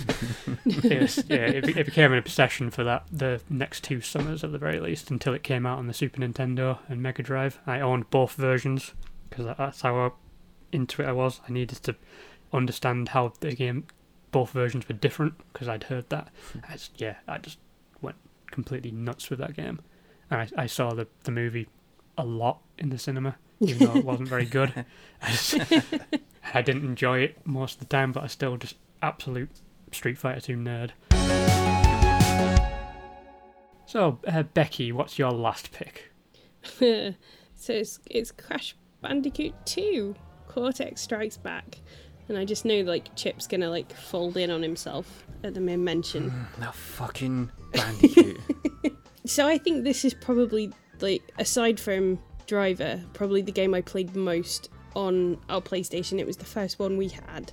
It just I was obsessed in a very specific kind of I have to get everything, I have to complete everything, I have to get the gems. I got very frustrated if I'd like made it through a level and like missed one box somewhere. And I loved like the aesthetic of it, the design of it. And I don't play many platformers now, possibly because I am reminded of the trauma of Crash Bandicoot and playing many levels over and over again to the point where they gave you a pity checkpoint because you were so bad at it. And you're like you know you like you really got stuck when they gave you like extra masks as well to help you along. But yeah, it's it's it's such a fun game. I liked the first one. I just never got past the rope bridge level. Um, whereas Crash 2, I got very, very close to actually completing it. It was just the coloured gems I think I was missing by the end. Crash 2, it's it's close to my heart. Crash feels like it was one of those um, era defining games Yeah, for that sort of PlayStation 1 mid 90s platformers, like 3D platformers. Just in general, I know you chose Crash 2, and because you were choosing this, and I sort of avoided Crash, so we weren't doing like double talking about Crash. Uh, but Crash Bandicoot, the original, would have been my my thing. I a similar thing to you. I just played it over and over and over again. I just don't think you can talk about the PlayStation 1 era w- without talking about Crash Bandicoot. If I think of the PlayStation 1, I think of Crash. Yeah. Yeah. Yeah. As complicated as my relationship is with that Bandicoot, that is what I think of when I think of the PS1. Yeah. yeah it, it, it properly was one of those and um i mean i got the remasters when they came out and i even played crash bandicoot and one on on stream. I was talking to um the guys earlier just sort of reminiscing actually because i think it will have been around this time that i played it on stream. And there's there's a conversation to be had here about how games were harder back then but not in like that gatekeepery sense. But i couldn't help myself. This this like 14 year old kid had joined my stream and was giving me some some giving me some jip because I was on the second rope bridge level. And the weird thing was at this point I'd already completed the game, the remaster already once. Um like I finished the levels and stuff. Um not collected all the gems and things, but I'd got to the end of Crash Bandicoot. But yeah, he was he was giving me some shit. and so I was like and he was like, oh, well, I, I've already completed it, blah, blah, blah, blah, blah, like this. And I just couldn't help myself. It wasn't one of those where I wasn't trying to be a gatekeeper asshole or anything. But it's like, hey, right, good for you and everything. But I completed this back on the PlayStation 1, where it was definitely harder, believe me. Yeah. So the fuck jump off. mechanics janky as fuck. Yeah. You fucking noob. you talked about being proud, Becky, of complete like doing driver the the um like getting through the tutorial level. My preteen pride was completing Crash Bandicoot. Mm. Yeah, I've still never done it. I've still never completed the first one. Yeah, me neither. Mm-hmm. So I've never yeah, any of them. Mm-hmm. you're right there, Chip. Mm-mm. You're just rocking back and forth. I just because I, I had I had Crash as a kid and I remember liking it. I never finished it, but I never had this unbound rage towards Crash. and I was excited when they remastered it and brought it out, and I bought it straight away.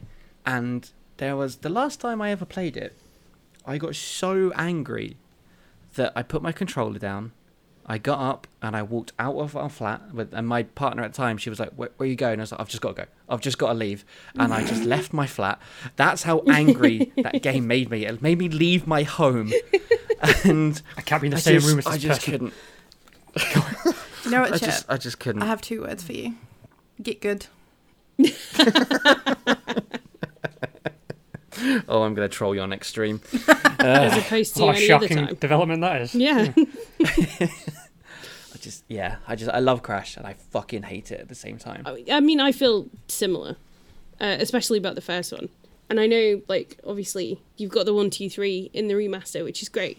But I would love them to bring back Crash Bash. I Yes. really like. I, it's such a good multiplayer game. It would be really fun to play with the four of us. No, Yeah, but it's not like it's No. not like Crash Bandicoot at all. I don't care. It's great I don't fun. care. Crash Team Racing has the same effect on me. Chip, I just think you need to get over this I think you rage just that need you're to. feeling. No, I'm gonna stay angry forever. Chip, I think, think uh, you just need to uh, get good. Shut up! Shut up! Shut up! Go back to your Ferris wheel. I think uh, Crash Bash was developed by the people who did Hercules. I think. Oh, was it? Yeah, Yeah. I was like looking them up earlier. Clearly they get me. Yeah, I, I never owned the first Crash, but I did own Crash 2. I got it as a trade-in. I remember this shop that was built, like, set in the back of a carpet store that used to trade in video games. and I got Crash 2 for, like, trading in a copy of Die Hard Trilogy. And I quite, I remember quite distinctly taking Crash 2 back after a week and trading it for Tomb Raider 2. Because I just, I just, yeah, that was my, like, I just couldn't, couldn't deal with it. So, no, this, I can't have this game embarrassing me in front of myself. So I'll just play Tomb Raider 2 instead. That's I've never completed a Crash game, but I still I can appreciate everything about them. It's just yeah, it's just life's short. I can't waste my life playing Crash. But I think I think it's part of the reason why I don't play platformers much anymore either. I think because Crash Two was so good and so like influential as Sasha said the franchise. Like anytime I play a platformer now, especially something like Hollow Knight was one of the examples I used where it like sends you right back to the beginning when you lose all your lives and I do not miss that about old school gaming. You know, I know we talked about it in the Final Fantasy episode and me and Sasha were discussing it um, separately, but I don't miss checkpoints and lacking autosaves and things that will send you right back to the beginning of a level if you happen to die too many times. I'm I'm glad we've moved mostly past that now. Yeah, let's leave the game over screen in the past. Please. Traumatized generations of us. Oh god, I can't stand the, the game over screen. Seeing that now when I play like an emulated game or something, it just brings me out in a rash. no, no, why have I got lives? No, No. stop it. Continue. What do you mean? I do still me use the alone. Tekken 2 continue voice though. Whenever I have to say continue, I will always be like, continue! So it has burned on my brain. Yeah, I think like that era very much like we've all got a, s- a small degree of PTSD.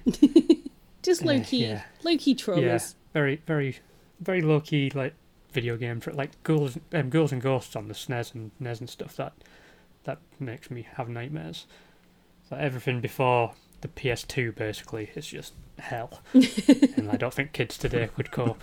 Oh, can can so- confirm. Little Rebel has played some of the Crash Bandicoot, the remaster version. He too rage quit. yes, yes, little I yes. I, I get it. They've got My people. they've got to learn sometime though. Everybody, kids, you know, they need to go through that. It builds character. That's what all traumatized people say. Yeah, we have to. Rage. We have to. That's all we've got.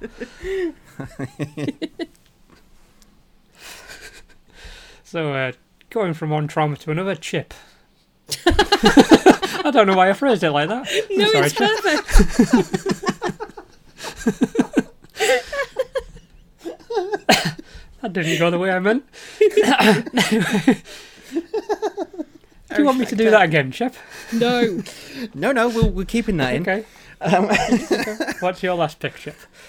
Well, I'm on to the PS2 now, which is the last console I would have had as a kid because it served me into my adulthood when I went off to uni, took it with me. And the thing with the PS2, it is the greatest console of all time. Is it undisputed? And yeah, yeah, it's, it just is. So there's just so many games I could have picked for this. So I had quite a hard time trying to think of what I was going to go for. So I was trying to think back about, you know, what was the early games that I picked up and then, you know, what did they kind of mean to me?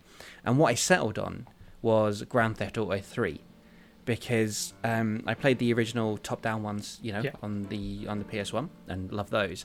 And this was such a leap, and it felt like a massive leap, not just in terms of the GTA games, but in gaming in general. Yeah, to have this absolutely. like, sorry, Sasha, 3D open world, you know, like with proper acting and story and stuff like that. Did you burp again, or is that raspberry? Oh my god! I, I hope that was a burp and nothing else. and yeah, it was such a difference between like it felt like a game that was that gen as opposed to the last gen of the PS1. Yeah. Just such a jump in detail and, and gameplay and everything like that. And it, it just blew my mind completely. Like playing that for the first time was like, oh my god! Like these characters are actually talking. It's 3D. It's I can go anywhere I want. I can do anything I want. And you know, a lot of that was uh, with the early GTA's as well. You could just drive around and run people over if you wanted to. But there was just so much more to this and you can really see the, prog- the progression in those GTA games. You know, from from that to Vice City to San Andreas to you know four, five. Uh, you can just chart their progression all the way up. And I really think, you know, with GTA 3, that is where it all started for those games. You know, uh, in terms of where they went. And it's still such a good game. I would love, you know, there's rumors of the remaster and stuff at the moment, yeah. and I would totally be okay with that. I would absolutely play that game again. It is a testament to how much they nailed it with GTA 3 that even now, like, there's not much. I mean, they've added stuff, but the core of it is still very much intact today. hmm Like, with like GTA 5 being the biggest game of all time, basically.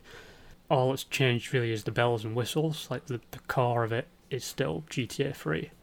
Like, just because they got it so right with that game. It's not. It's probably my, still like probably my least favorite of the 3D era games Yeah, but same. it's such a game changer. Like it's very rare that you see a game appear that you can tell it changes everything and it's creating basically a new style of game. It's very hard to come across that. The, the, the further along you get, especially, I didn't think I'd be seeing it in the PS2 era, let alone now. It's like I'm I'm I'm a big GTA fan and like I want to do an episode on GTA at some point because it's such a monumental franchise, and Mm-hmm. it is ultimately the reason we got together as a group at all, basically playing Yeah. GTA. Yeah. Very true. It's it's such a big it's such a big deal for me. Like GTA, it's it just gives so much. But yeah, and it is it was GTA Three was like the it felt like the culmination of everything I wanted from games, going back to like mm. school days. I wanted I loved that freedom, the ability to do what I like, cause trouble where I liked and stuff like that. And GTA Three like felt like it was like the explosion of that, like the the fulfillment of the promise that I felt back Yeah. then. Yeah. And that's why I chose it as well, is because San Andreas is one of my favourite games of all time, and I think probably still the best GTA. But it wouldn't we wouldn't have had San Andreas without GTA three. Yeah. So that's why yeah, and it was one of my very first early PS2 games, and that's why I wanted to pick that. Yeah. So then, Bash, what would your last pick be? What would my last pick be? Well, my last pick is a PC game that isn't The Sims, but it was a game that I think for a solid year and a half, maybe two years, I played obsessively every weekend that I could. I would play Theme Park World. Yes.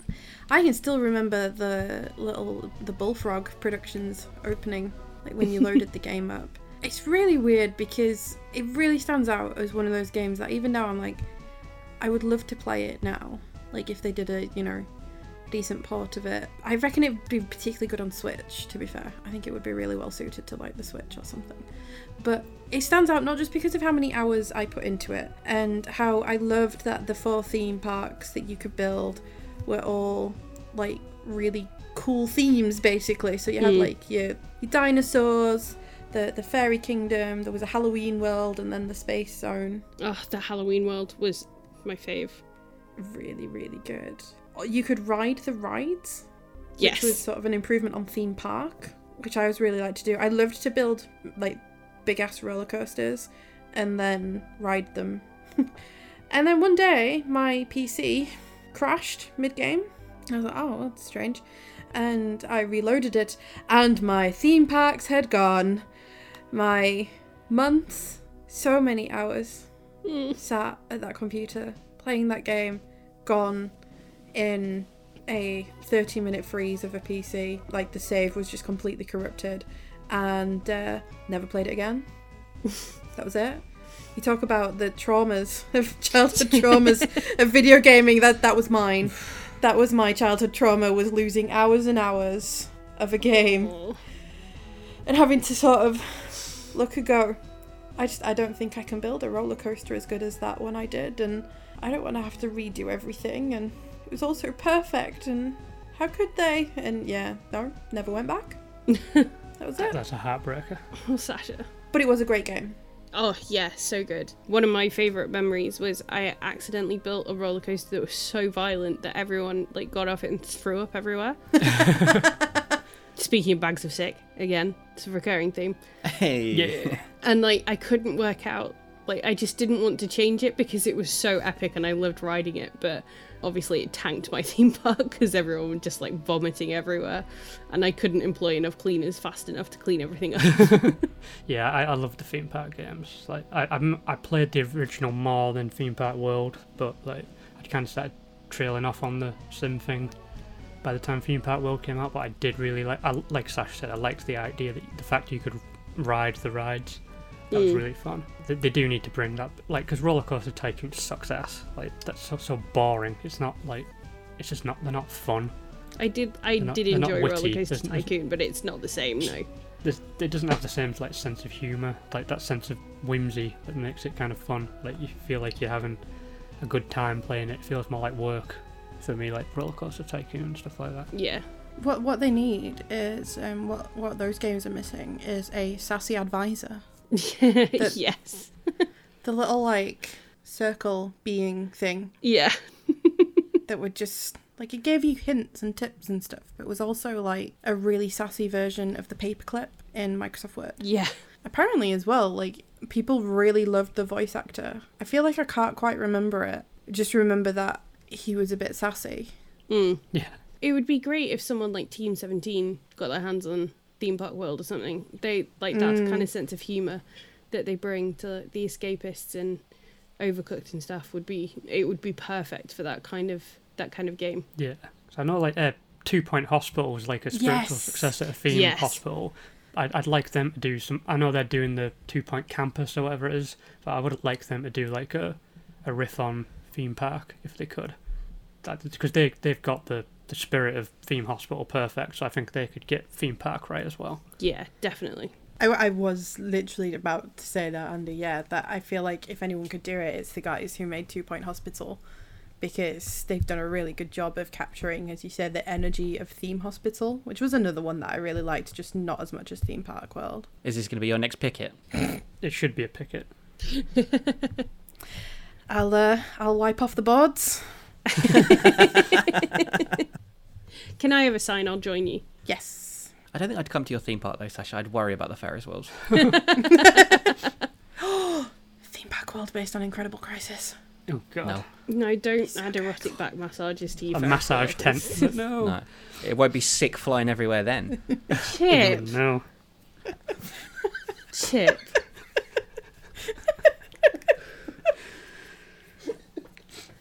I mean, it could still be. Depends how you do it, I guess. Uh, well, how would you do it? Segway. I don't know. It's Segue. Segway. Segway. fine. I won't say. Segway. And my last pick will be another 1991 game, uh, the Simpsons arcade game. It's another side-scrolling beat 'em up like um, Streets of Rage and like, Turtles and Cadillacs and Dinosaurs, X Men. Uh, my auntie had a cabinet of that in her pub, so whenever I went to visit with like my mum, I just sneak downstairs into the pub and play X Men for like an hour. and uh, I remember finding Alien vs Predator in a cafe in France, and that's the only time I ever played the game. But I was obsessed with it when I played it. I was like, this is the greatest game ever. But um, my personal favourite is The Simpsons. And like th- th- all these games follow the same formula, especially the ones that uh, Konami did. They they were really like the masters of that style of game in the arcade format. I just I just love the Simpsons one. Like it's a perfect use of the Simpsons license. Like the use of the variety of the locations, all the cameos in the background. I, I- it's hard to tell if it was made by people who love the game or people who've just been shown pictures. Not love the game, uh, love the show, or had been shown pictures of it. It is weird that um, Smithers is an evil child kidnapper. Uh, I feel like maybe someone missed a mark there. And there's this weird mutant Moe that's like roaming the back of Moe's tavern. Like you have to fight, and it's like that's not. Wh- where did you get that from? It's just, there's just a lot of weird little details in the game, like but like completely devoid of context. Like it just feels like they've made it up as they went along. Maybe I don't know, but I, I remember just really enjoying it.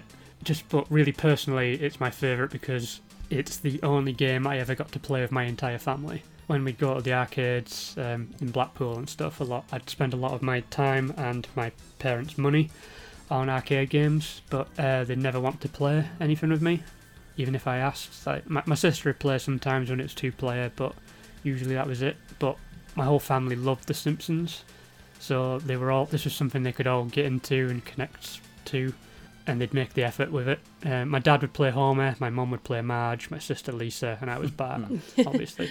Oh, So it just quickly became one of my favourite things about visiting an arcade because I got to play with everybody. Unless like I'd go to an arcade and it was one of those horrible two-player cabinets, like fuck them. yeah, it's just it's just a nice memory, especially as you get older. You get you you get to retain fewer and fewer of those happy little memories, like because other shit gets pushed shoved in your head and everything else gets pushed out.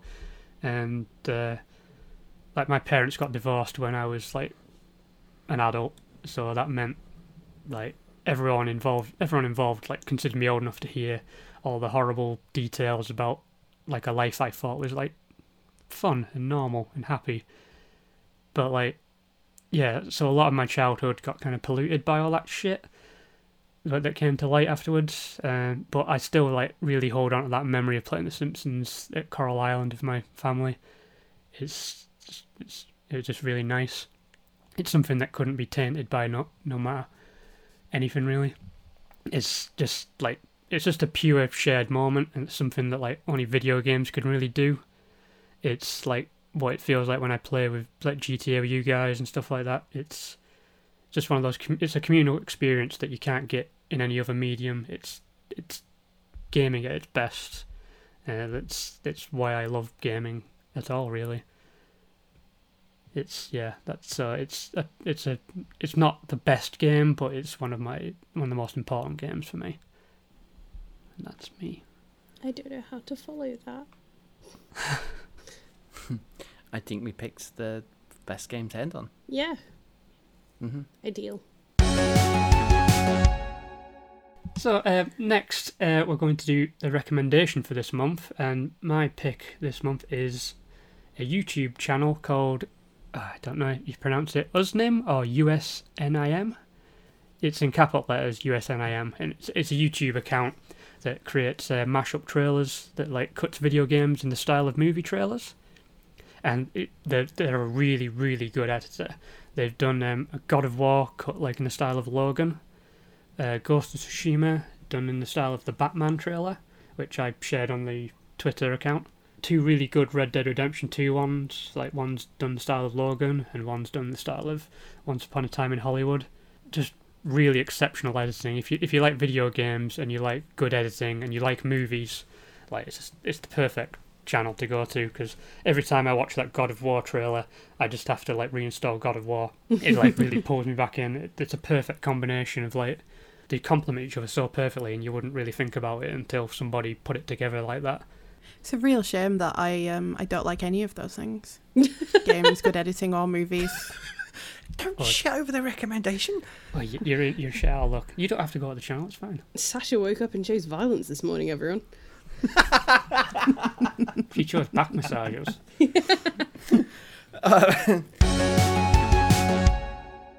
and that's us for this month. Um, thank you for joining us. Bash, where can people find you if they want to track you down and offer you a back massage?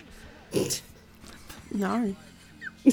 no, I can't be found. I do not wish to be perceived or spoken to or seen in any way, shape, or form. Thank you. Okay, Chip.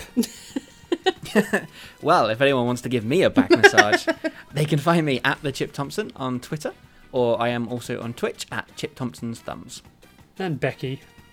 No back massages, though, I imagine. Yeah, no, no back massages. Thank you. That's fine. Um, the last person you tried to give me like a surprise back massage you got an elbow in the face, so just let that be a warning to you. A surprise back Yeah, massage. you know when they think that it's gonna sounds be like a, a, an attack. Yeah, well, that's what I how I reacted. They thought it was going to be nice to like massage my shoulders, and then I sort of swung around and elbowed them in the face. So let that be a warning to you. But I'm on Becky Grace Lee on Twitter and Instagram, and I won't punch you in the face. Maybe. Ideally. I and, might, uh, if you find me. God, this has got dark. We're only trying to say goodbye. And um, you can find me on Twitter at truly underscore defective, and I will give you a back massage. So, um, you can find all of us on Twitter on OneUpPod. That's one U P P odd. Uh, fucking, I'm thinking about back massages still. Uh, Get your mind out the gutter, okay, we need Andy. to go then. please subscribe, like, follow, or whatever else you need to do on your podcast platform of choice, and leave us a rating and review if possible, because that really helps us out. And you want to help us out, don't you? You don't want to see us starve to death, right? Because that could happen. So please, do the right thing. Thank you, and Merry Christmas. Eventually. So um, you can join us next time for when we're going to be covering Final Fantasy XIV Online. Apparently. Online. Online. online. It- well, I, I, I assumed it would. be there isn't a Final Fantasy XIV that's offline, is there? No, but I think that's the name of the game. I'm not calling it that. and we're all about the it if it was. accuracy on this podcast. Yes, we are very accurate. So until then, um, don't forget to get a life and have a back massage. Oh no.